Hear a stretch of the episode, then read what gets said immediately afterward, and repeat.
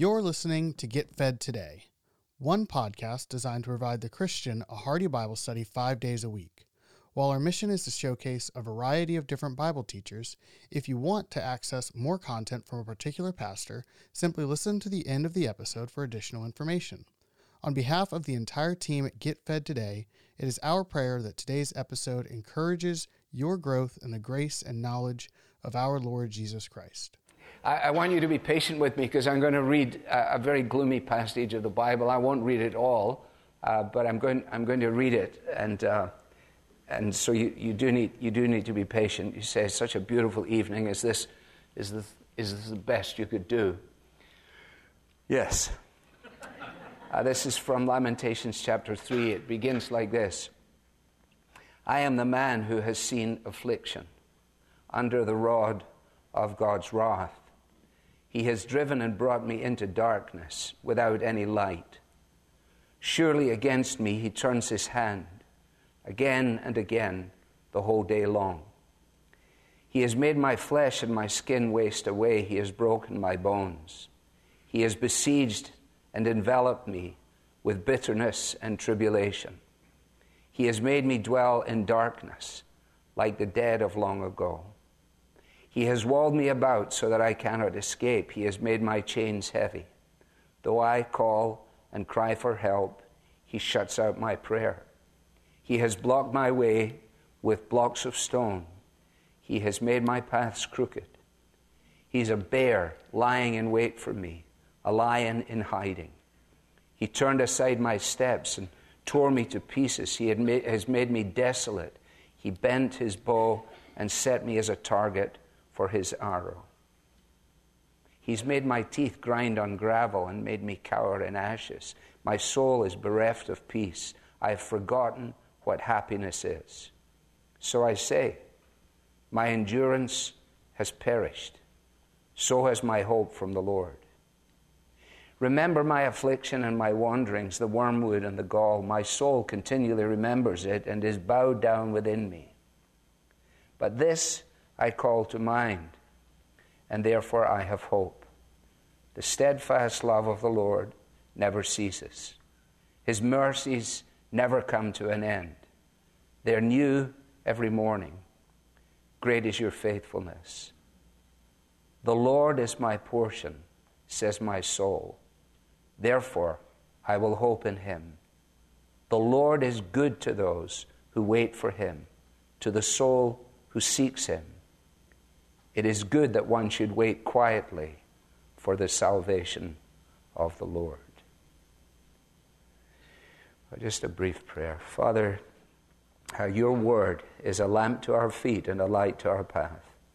And so we pray that as we think about these things, just briefly now, uh, that you will bring your word to bear upon each of our lives in the way that is apropos our own circumstances and our thinking and our wondering and in some cases our fearfulness and our lack of hope. Accomplish your purposes, we pray, for Jesus' sake. Amen.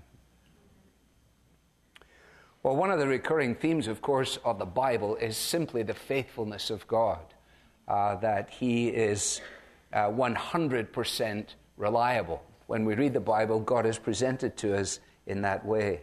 Um, from the very beginning in the Pentateuch, uh, in the words of Moses, Know therefore that the Lord your God is God, the faithful God, who keeps his covenant and exercises his judgments. Uh, the psalmist uh, sings of the faithfulness of God again and again. And uh, the faithfulness of God stands in stark contrast to the lack of faithfulness or the unfaithfulness that is represented uh, in, in man, uh, in the interchange uh, involving uh, Balak uh, and Balaam uh, in the book of Numbers, uh, you have this amazing statement God is not a man that he should lie, or a son of man that he should change his mind. Has he said, and he will not do it? Or has he spoken, and will he not fulfill it? And perhaps the most memorable statement of uh, God's faithfulness is the one uh, that came just towards the end of what I've been reading here. Uh, Lamentations, as you know, um, is the work of Jeremiah. Uh, Lamentations chapter 3 is right in the middle of the book of Lamentations. And Lamentations chapter 3 is an acrostic uh, in Hebrew. Each of the three verses uh, begins not just the first verse, uh, but each of the three verses begins with the first letter and the second letter and the third letter and so on of the Hebrew alphabet.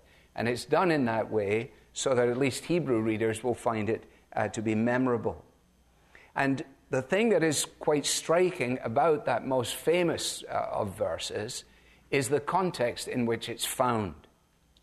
And I would wager that many of us have paid scant attention to the context. Not because we're indolent, but just because it's such a pop out and a pop up verse, such a sort of memorable verse that you carve onto a piece of wood or you carry around with you or you put up on a wall somewhere. It is, it is so striking that it is very easy and very absorbable uh, to be removed from its context. But of course, it is the very context which gives significance uh, to the statement. And I want to say just three things concerning it. Uh, first of all, that it is a comfortable word in a most uncomfortable setting. A comfortable word in a most uncomfortable setting. Uh, Lamentations, obviously, is a series of laments, as the title would suggest. The historical context uh, involves uh, the nation of Israel. And what uh, Jeremiah is lamenting over is the result of Babylon's destruction of Jerusalem and the impact that has played out in the people of God. And Jeremiah, the writer, describes it in a way that he almost takes it on, on himself. It's as though uh, the, these poems that are then written um, are expressive of a burden that is unique to him. Clearly, it isn't unique to him but it is of uh, significance in the way in which it is portrayed. And it is for that reason that when we read it, we can read it uh, very helpfully without actually even considering what was going on uh, during the exile. Now, I suggest to you that uh, uh, the, the darkness and the bleakness and the background of it uh, makes the statement of God's faithfulness all the better. If, if we were putting music behind this, um, as some of you may have seen um, at Eternity's Gate, the Van, the Van Gogh movie, and uh, it hasn't received a very wide distribution. I, I read a review of it the other day, and it wasn't exactly commendatory. But nevertheless, it's, it's, worth, it's worth viewing for a, for a number of reasons. But one of the things that's most striking about it is the discordant atonal nature of the piano music that plays behind uh, many of these beautiful scenes. And so when, when you view uh, some of these uh, scapes, uh, landscapes, uh, the, the piano music behind it is jarring. And say to yourself, well, goodness gracious, couldn't they have had a nice melody line or something? Well, the whole point was that the jarring nature of the music set the context for the artwork that was being displayed and created by Van Gogh himself. And if you were to put Lamentations to music, you would probably use a bagpipe. And not, not, not a lot of bagpipes, you know, for a military display, but just a lone bagpipe. If you've ever heard a lone bagpipe, you can understand why the Scotch used the jolly instrument when they went to fight against the English. Because it scared the bejabbers out of the English before they'd even fired anything. And in fact, the Irish uh, reputedly gave the bagpipes to the Scots as a joke. And the Scots, we never got the joke. And, and we've, been, we've been playing them, playing them ever since. So if you imagine it, it would be a, it would be a lament, it would be in a, in a minor key, uh, akin to Psalm 88, where the psalmist says, You have put me in the depths of the pit, in regions dark and deep. In fact, the, the, the, the, book itself begins How lonely sits the city that was full of people.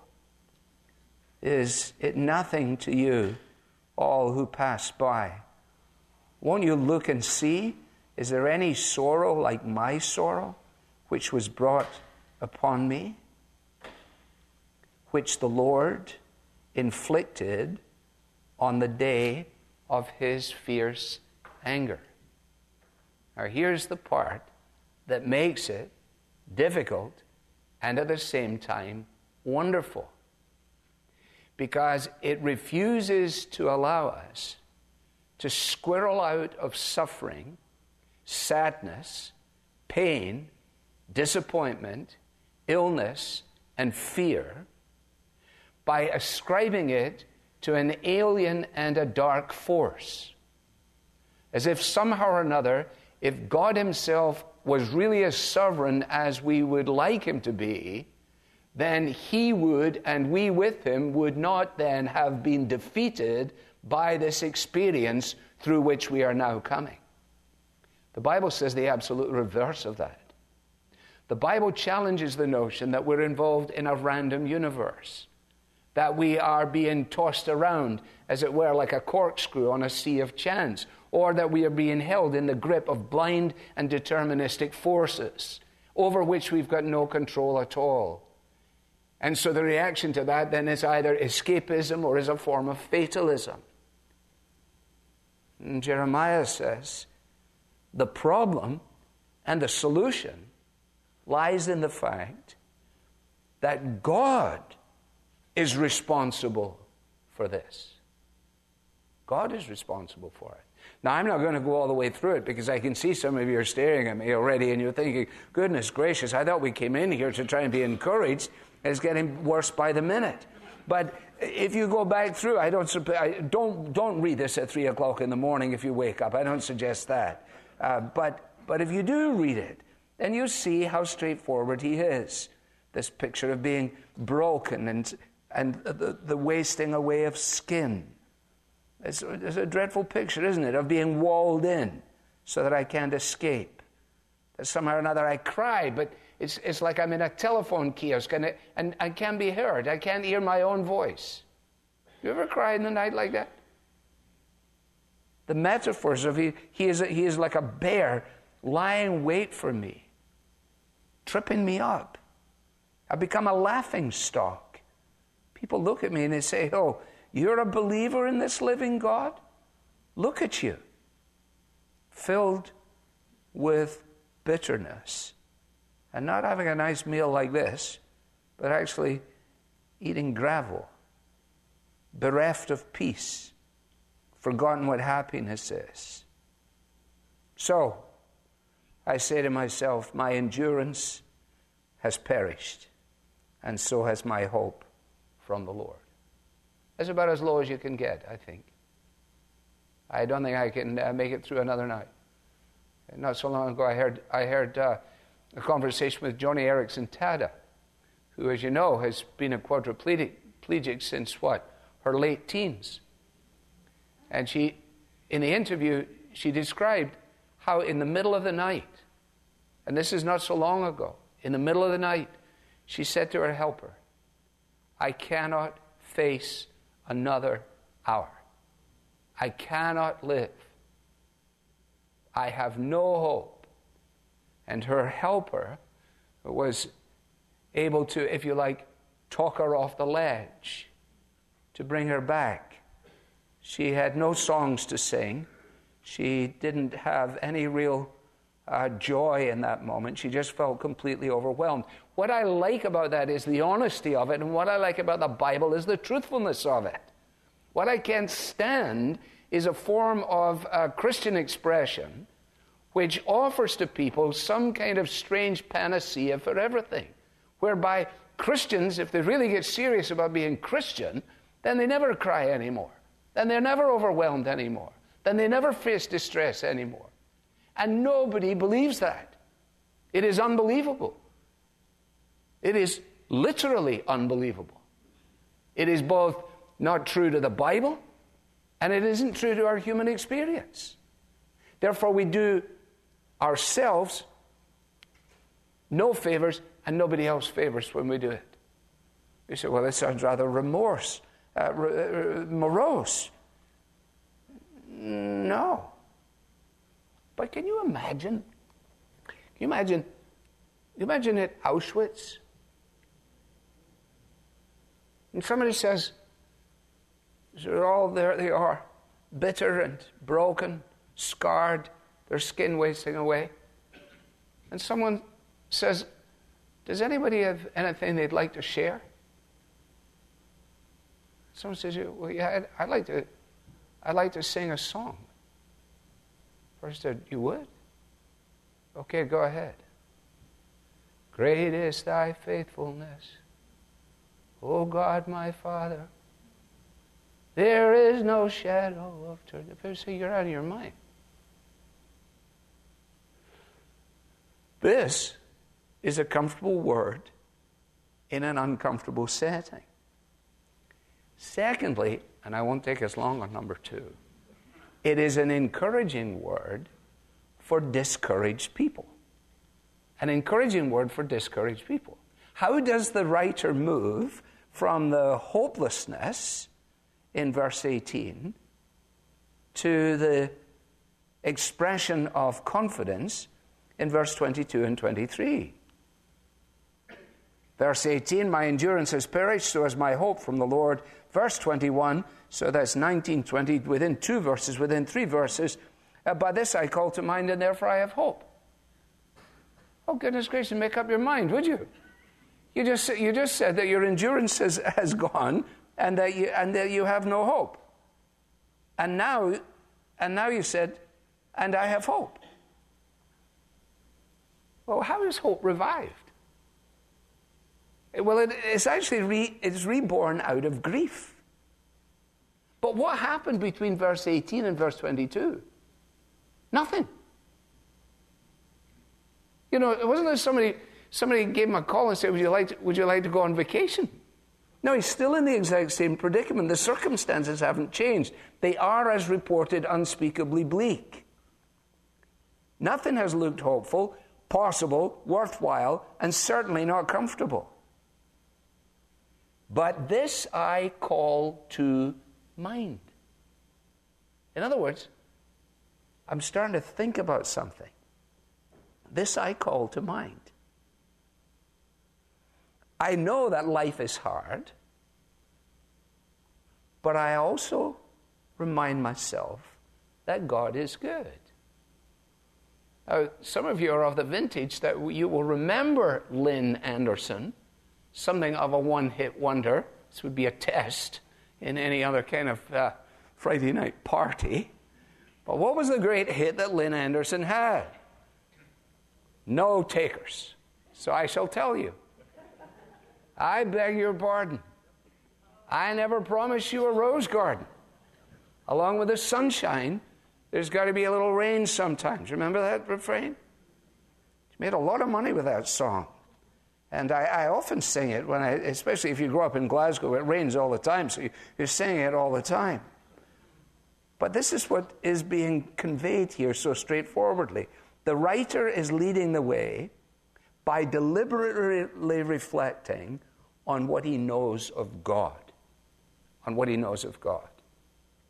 In other words, in, in, in, in um, aeronautical terms, he's flying the instruments. He's flying the instruments.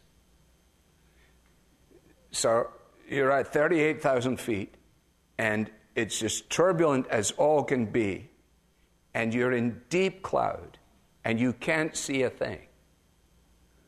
You don't know whether you're upside down or the right way up. You feel this, you feel that, you feel the next thing. What is absolutely essential is that the man who's in control of this is flying the instruments so that he is bringing to bear upon the feelings, the realities, and the objective facts which are true. And so that is exactly what Jeremiah does. He says, This is what I call to mind. I call to mind the fact of the steadfast love of God, the chesed love of God, the covenant love of God that enters into a covenant relationship with his people. And it is on account of that that I'm able to say to myself, although everything that I've already written in this poem is true, that steadfast love of the Lord never ceases, and his mercies never come to an end. They never come to an end. They are new every morning. That's why that wonderful uh, hymn, which Fernando Ortega sings so wonderfully in one of his uh, CDs, ought to be an encouragement to each of us. When all thy mercies, O my God, my rising soul surveys. When all thy mercies, my rising soul surveys, transported with the view I'm lost in wonder, love, and praise. Yeah, but what about this? No, I understand that. But I'm not focused on that just now. I'm focused on the mercy of God. Unnumbered comforts to my soul your tender care bestows. Why? Well, it is because of the Lord's great love that we're not consumed, because his mercies never fail. Striking, isn't it, that the, that the significance and the evidence and the proof that God still loved his people was seen in the fact that they weren't consumed. It is, it's, it's a negative, you see, stated positively. How do I know? How do I know that you really, really love me? Because I haven't been consumed. And, and in Christ, we will never be consumed. I am the resurrection and the life, says Jesus. He that believes in me, even though he die, yet shall he live. And whoever lives and believes in me will never die. Then he says to the girl, he says, Do you believe this? I mean, that really is the $64,000 question, isn't it? Because that then, that eventuality addressed by the mercy of God, doesn't remove any of the, this stuff, but this I call to mind. Do you talk to yourself? I, I, I hope you do. Purposefully, you know, cognitively. I've, I've noticed, I caught myself recently, I, I, I thought I saw my grandmother in the mirror, but it was me. and, and, and, I, do you know what I, what I found? I was listening to somebody talk, they were speaking to me, and I was moving my mouth. Have you started to do that yet? Once you get to a certain age, you will. It's, and I was, but I wasn't saying anything. I was, I said, goodness gracious, my grandmother is here. And they said, no, you are her. No, you see, our very frailty our flesh and our heart may fail, but God is the strength of my heart and my portion forever. You see, that, therefore I have hope. Uh, we, we, hope is such a devalued word, but when the Bible is using hope like this, it's, it's speaking about certainty in God's future provision based on His truth and his faithfulness. Why do you have hope? Because of God's truth and faithfulness. So, along with Jeremiah, we face these things. We can say, I don't like it this way. I don't know why it's this way, but I have hope. So, it is a comfortable word in an uncomfortable setting, and it is at the same time uh, an encouraging word for discouraged people. And finally, and just briefly, it is a Christ centered word for a self centered world. A Christ centered word for a self centered world. Uh, the opening line of the chapter helps us with this I am the man who has seen affliction under the rod of his wrath. If you know your Bible at all, this is, this is encapsulated in one person and one person only, namely the Lord Jesus Christ. When you read Isaiah 53, he was wounded for my transgressions, he was bruised for my iniquities. The chastisement that brought me peace was upon him. By his stripes I am, I am healed. But yet it was the will of the Lord to bruise him. So this wasn't seven, the devil won seven nothing at the cross. Christ is sovereign in these things, even as he bows beneath the darkness of that day. He's the man of sorrows. He's acquainted with grief. He's the one from whom the people uh, hide their faces. Remember, uh, the proof of God's mercy is in the fact, says Jeremiah, that we have not been consumed. In other words, we don't get what we actually deserve. And that's because the Lord Jesus Christ was consumed,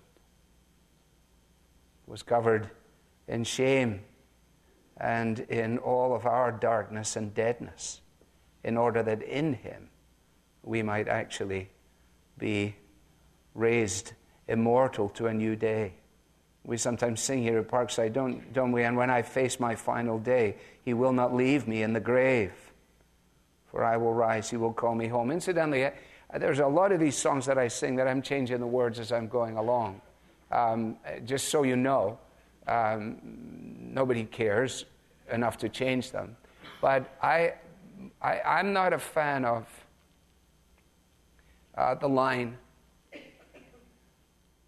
I, I do not fear that final night, or I do not fear that final day, or whatever it is. I never sing that. I sing, and though I fear that final day. I think there's something wrong with you if you don't fear that final day. Because death is the last enemy to be destroyed. So, therefore, to acknowledge the reality of that and not to try and say something silly that nobody believes, but to say, but this I call to mind that the ultimate expression of the mercy of God is found in the person of his dearly beloved Son. The one who says to the people, Why don't you come to me, all you who are heavy laden, and I'll give you rest? Take my yoke upon you and learn from me, because I am gentle and lowly in heart, and you will find rest for your souls. For my yoke is easy and my burden is light. The verbs are straightforward, aren't they? Come, come to me. What does it mean to come to Christ? It means to come and acknowledge who He is, that He's a Savior, a Lord, and a King. Come to me, all you who are weary and heavy laden, I will give you rest. Take my yoke. What does that mean? Well, the picture's straightforward. He worked in Joseph's carpenter's shop. They presumably made yokes for the oxen. Maybe, maybe they had a sign. Maybe their marketing slogan was, My yoke is easy. Joseph says, If you want to buy a yoke, you should buy one of my yokes. They won't chafe the neck of your oxen. Your oxen will be thrilled to be yoked by one of my yokes. That's what Jesus is saying.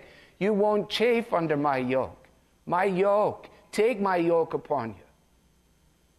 Learn from me who I am, what I've done, what it means, how the issue of suffering and difficulty and cancer and pain and loss and bereavement and disagreement and failure and fear and all these things. Learn from me. And you will find rest for your souls. So we, we're not going to finish with Lynn Anderson. No, we're done with her. We, should go uh, directly to Mahalia Jackson. Oh, for, for the day when in heaven I can say, Mahalia, sing me one of those songs. Every so often when I'm in my car, I just play her really, really loudly and sing along with her. I imagine I'm in her group, you know. And you hear her voice. Why? Why should I be discouraged? Why should the shadows come? Why should my heart seem lonely and long for heaven and home when Jesus is my captain? My constant friend is He, for His eye is on the sparrow, and I know He watches me. He who did not get, who He who gave his own Son for us, how will he not also, Romans 8:32, how will he not also with him freely give us all things? Loved ones, this is me finished now. But let me say to you what McCheyne used to say to his congregation. He died at 29. I am a dying man, speaking to dying men and women. And the only answer is found in only one, and that is in Christ, in all of his grace, in all of his loveliness, in all of his compassion. And it is he who bids us come to him. Who would ever repulse such an invitation? Father, thank you. Thank you that the Bible is so realistic. Thank you that it's so straightforwardly honest, so uh, nerve janglingly um, appropriate. Thank you that when we take all these bits and pieces, they, they, they bring us again and again to your dearly beloved Son. Thank you that He is the one uh, who is the man who has borne our griefs and carried our sorrows. And so we pray that as we think of um, the finitude of our lives, as we think about the frailty of our existence, we're not interested in becoming morbid, but we do want to acknowledge how important it is for us to allow our um, feeble and frail psyches uh, to be recalibrated by a reminder of your amazing grace and the fact that you are utterly reliable and that your mercies never come to an end. Hear us, O God. We commend to you one another and those whom we love, those whose names we've mentioned, as some who were once with us. We thank you for their memory. And we pray in Jesus' name. Amen. Thank you for listening to Get Fed Today. Today's sermon comes from Pastor Alistair Begg. If you enjoy the message, you can access more of Pastor Alistair's teaching ministry by visiting truthforlife.org.